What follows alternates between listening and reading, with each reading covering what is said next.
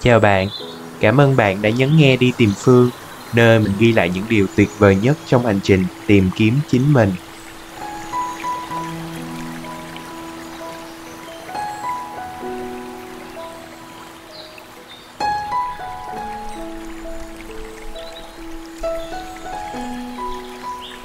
Thời điểm mà mình ngồi thu số podcast này đã là ngày 21 tháng 10 rồi. Mình đã trì hoãn việc thu âm số podcast này hơn 3 tuần rồi mọi người. Bởi vì mình muốn đợi cái con mic này về nè. Um, Mình đang thu âm bằng một con mic. Thật sự luôn chứ không phải bằng cái mic trên cái tai nghe giống như là đó giờ nữa. Cho nên là hy vọng là số podcast này cũng sẽ mang tới một cái chất lượng âm thanh nó bùng nổ hơn so với lại năm số podcast trước đây. Thì cũng đã 21 ngày rồi kể từ ngày mà thành phố Hồ Chí Minh cho phép người dân đi lại bình thường, cho phép các hàng quán buôn bán mang về trở lại, chỉ là chưa cho phép tụi mình tụ tập ở ngoài nơi công cộng thôi, và hàng quán thì cũng chưa cho ngồi lại thôi. Nhưng mà nhìn về những cái thứ mà đang diễn ra thì chúng ta cũng có thể hy vọng về một cái tín hiệu là sẽ sớm thôi sẽ sớm thôi, thành phố sẽ trở lại như bình thường và chúng ta sẽ lại có thể hội họp bạn bè để đi trà sữa, cà phê, đến các hàng quán và gặp lại đám bạn của tụi mình sau khoảng 3 4 tháng trời giãn cách. Thì đây cũng là thời điểm mà bạn sẽ nhận ra rằng trong đám bạn của mình đã có những đứa tận dụng rất tốt khoảng thời gian 3 4 tháng giãn cách qua để phát triển bản thân hoặc là làm một cái gì đó, có thể là phát triển trong sự nghiệp của riêng nó, có thể là lĩnh hội được cả một lĩnh vực mới, một nguồn kiến thức mới, hoặc là giảm cân chẳng hạn. Và đây sẽ là lúc bạn cảm thấy có một nguồn áp lực vô hình đè lên đôi vai mình. Và bạn có thể sẽ tận dụng tốt cái nguồn áp lực này để phát triển bản thân mình giống với con bạn mình, hoặc cũng có thể bạn sẽ bị nó đánh gục.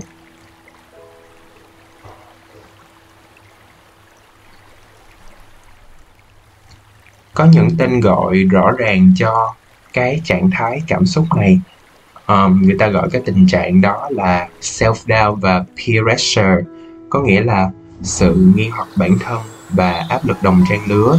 Thì nói về sự nghi hoặc bản thân và áp lực đồng trang lứa thì bản thân mình cũng đã là một người đã từng trải qua self doubt và peer pressure rồi. Cái thời điểm gần nhất mà mình cảm thấy cái vấn đề này đó chính là cách đây khoảng 2 tháng. Nhưng mà nhìn chung thì trong suốt 19 năm qua thì cái số lần mà mình gặp phải áp lực đồng trang lứa hay là khi mà nghi hoặc về bản thân mình đó thì nó cũng khá là hiếm.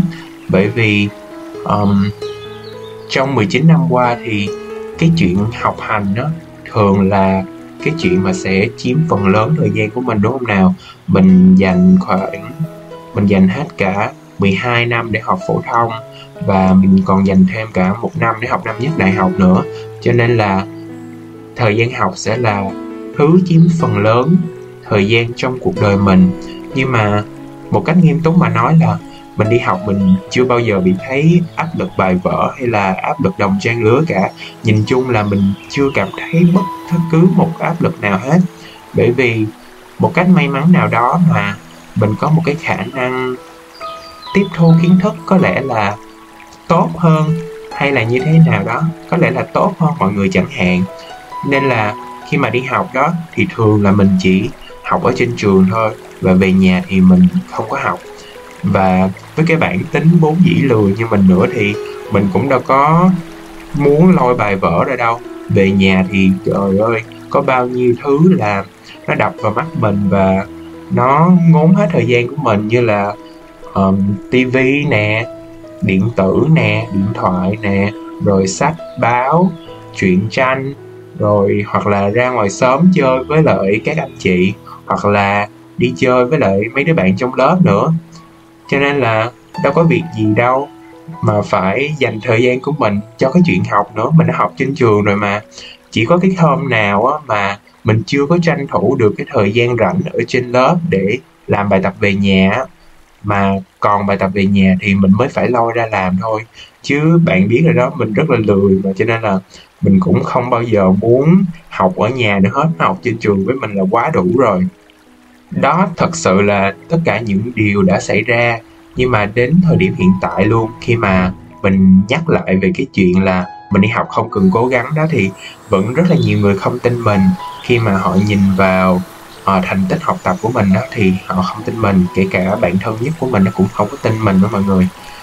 Uhm, thì ví như thời gian cấp 2 đi thì chuyển từ lớp 5 lên lớp 6 quả là một bước ngoặt đó. Bởi vì khi mà lớp 5 đó, khi mà bạn còn học tiểu học đó thì chỉ có một giáo viên thôi và họ dạy tất cả các môn.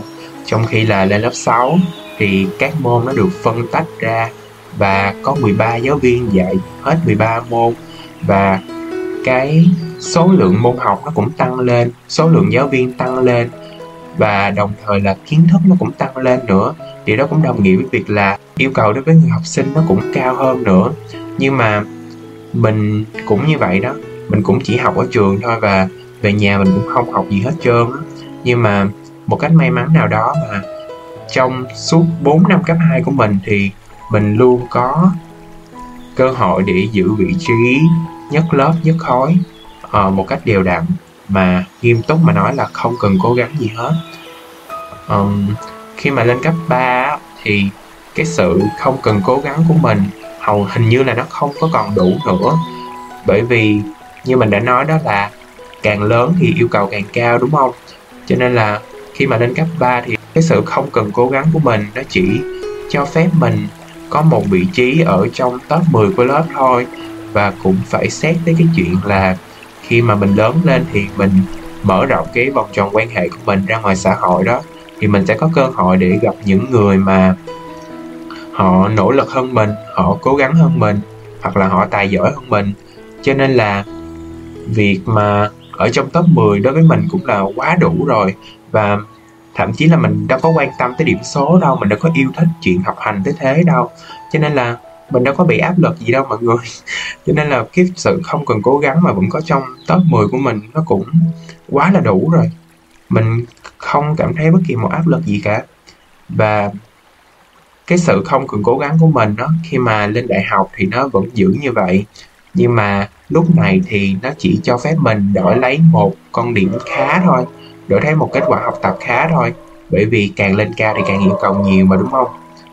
Uhm, cho nên là mình chưa từng cảm thấy áp lực học hành là gì cả.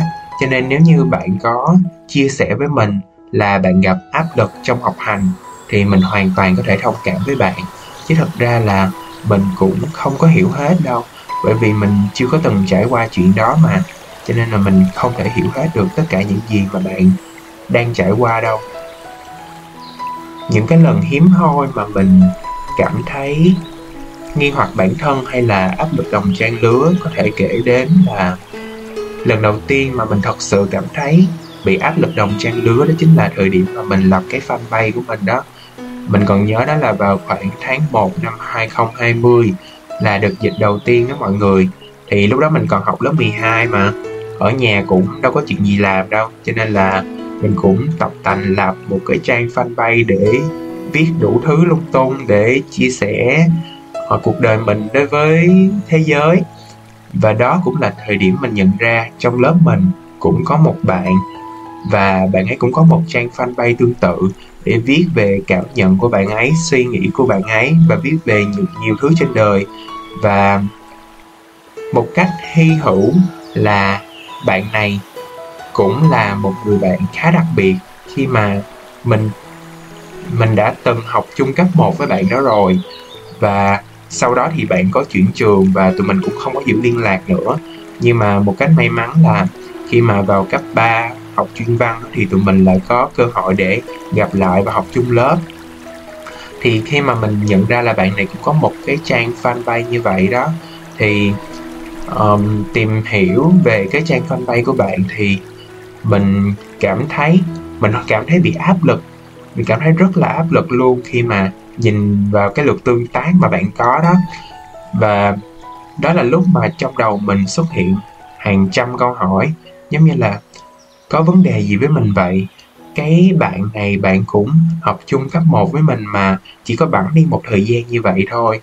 Không có gặp lại thôi mà sao bạn này bạn khác nhiều thế?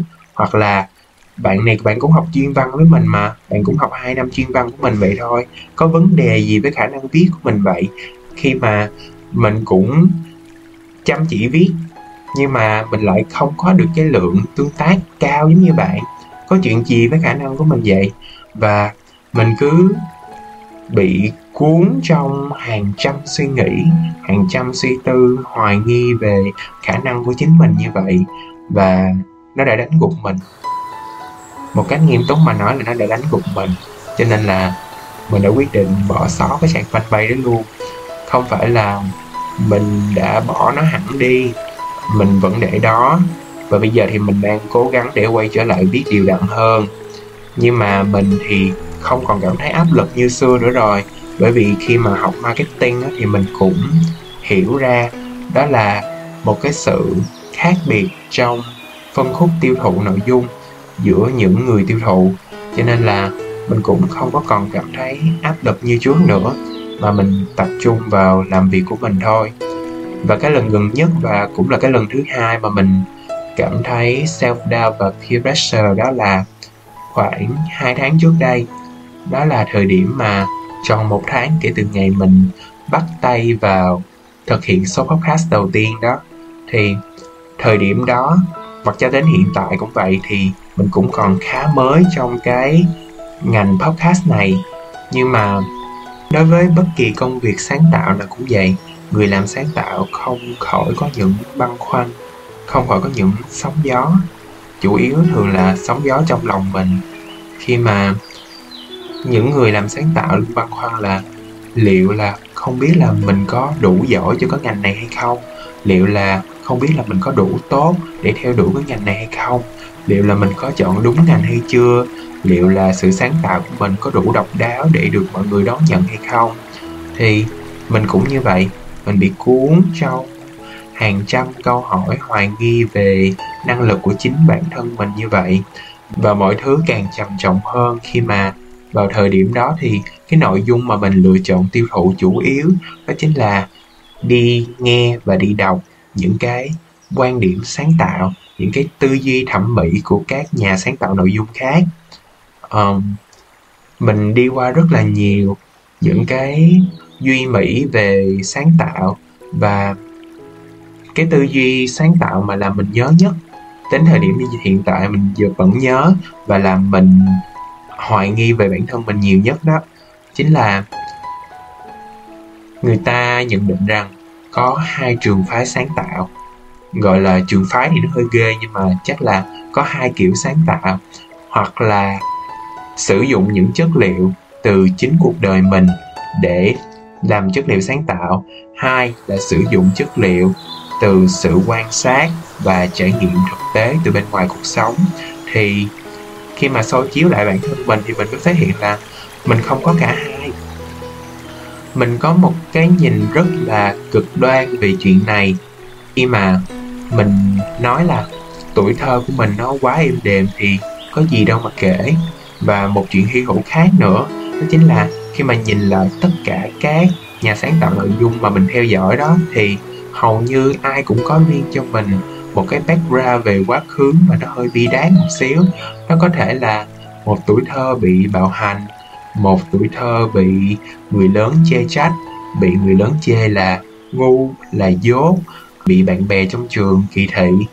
Thì thời điểm đó mình đã có một cái nhìn rất là hạn định khi mình nhìn nhận rằng đó là những chất liệu tốt trong sáng tạo, khi mà nó tạo nên sự đồng cảm ngay từ đầu. Và với một cái cuộc đời mà nó quá êm đềm nhưng mà mình từng kể đó là ở nhà thì bố mẹ, ông bà thương yêu. Đến trường thì bạn bè quý mến. Và đi học thì cũng chăm ngoan nữa, cho nên là thầy cô cũng ưu ái.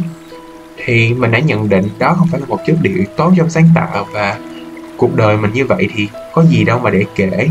Còn trải nghiệm thì thôi khỏi nói rồi. Có bao giờ được đi đâu xa, có bao giờ được đi đâu nhiều đâu để mà có cái để mà kể lại. Thì mình cứ như vậy đó. Mình cứ không có chấp nhận bản thân mình như vậy đó.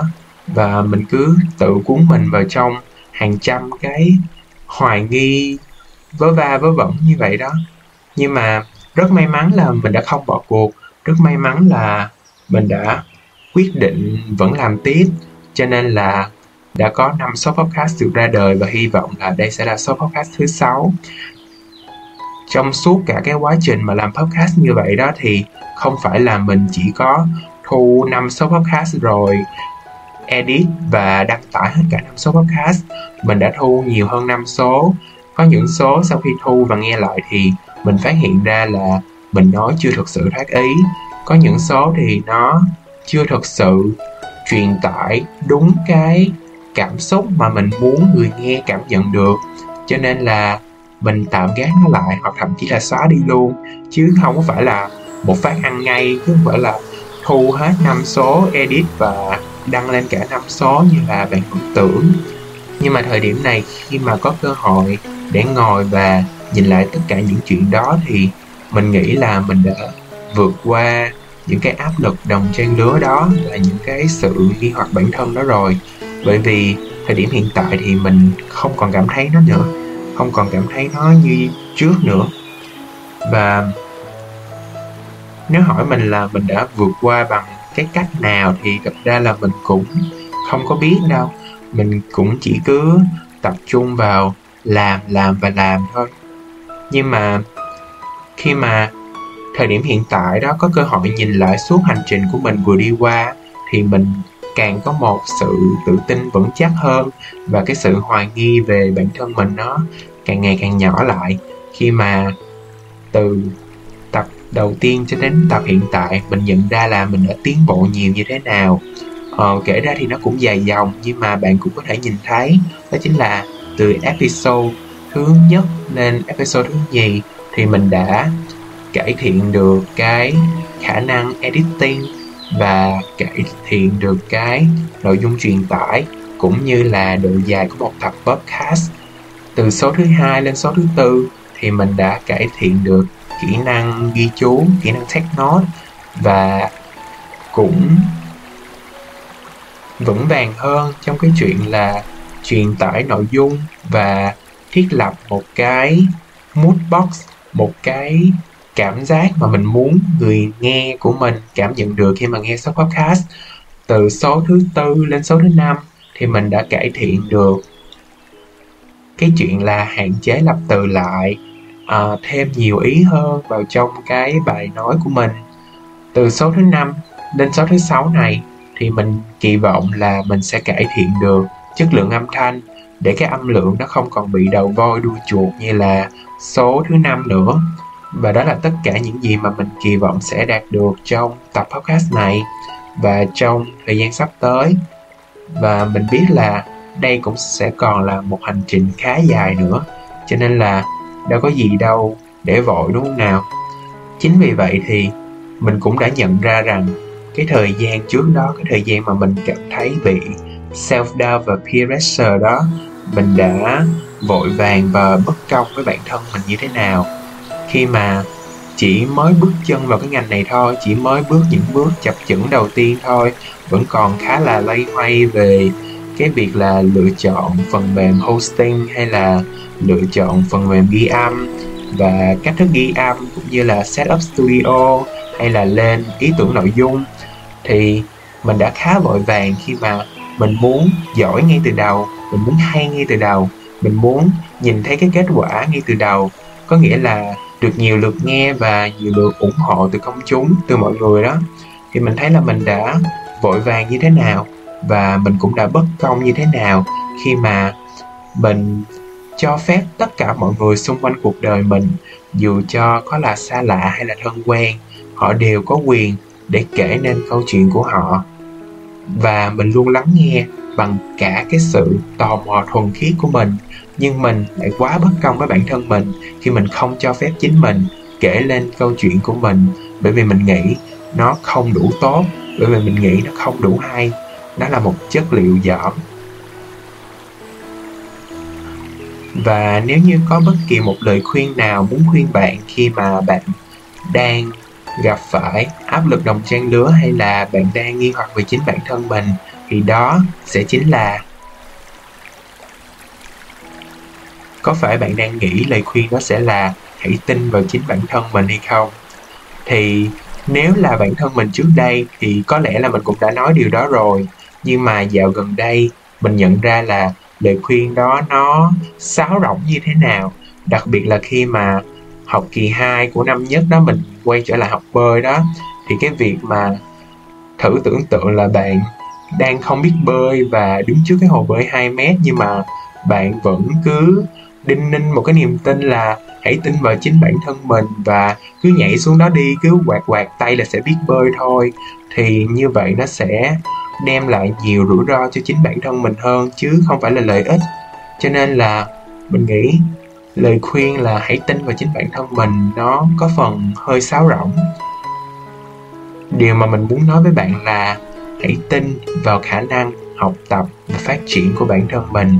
Hãy tin rằng trên hành trình đó chắc chắn sẽ còn rất nhiều khó khăn, nhưng bạn sẽ có đủ khả năng để trau dồi, học tập, rèn luyện cho mình những kỹ năng và kiến thức cần thiết cho những yêu cầu sắp tới. Và cứ chậm chậm thôi vì cuối cùng thì cuộc đời cũng đâu phải là một cuộc đua hay là một cuộc thi tính điểm đâu, đúng không nào? Và nếu như nó có là một cuộc thi hay là một đua đi chăng nữa, thì mình nghĩ đó chính là cuộc thi của bạn với chính bản thân bạn ngày hôm qua. Đây là điều đầu tiên mà giáo viên dạy văn lớp 9 của mình đã dạy cho mình. Không quan trọng là bạn giỏi hơn ai, mà quan trọng là bạn đã giỏi hơn chính bạn ngày hôm qua như thế nào.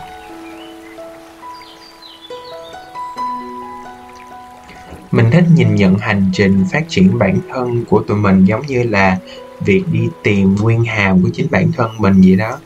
Nếu như ngày hôm nay bạn hoàn toàn có thể tìm thấy nguyên hàm của chính mình ngày hôm qua, thì đó đã là một điều đáng quý rồi. Và theo thời gian thì cái số mũ của cái đa thức đó nó sẽ càng lớn, giống như việc là kỹ năng và kiến thức của bạn ngày một tăng lên cũng như là bạn sẽ tìm được thêm nhiều cái số C cộng cộng cộng phía sau nữa. Đó có thể là tượng trưng cho những thành tựu mà bạn có thể đạt được trong suốt hành trình phát triển của chính mình.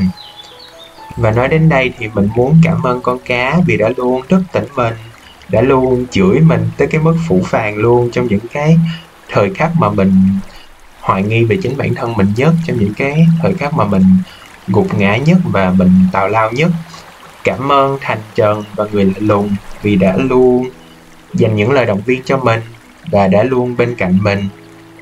Và chào mừng bạn trên cuộc hành trình phát triển bản thân, không áp lực và không hoài nghi của riêng bạn.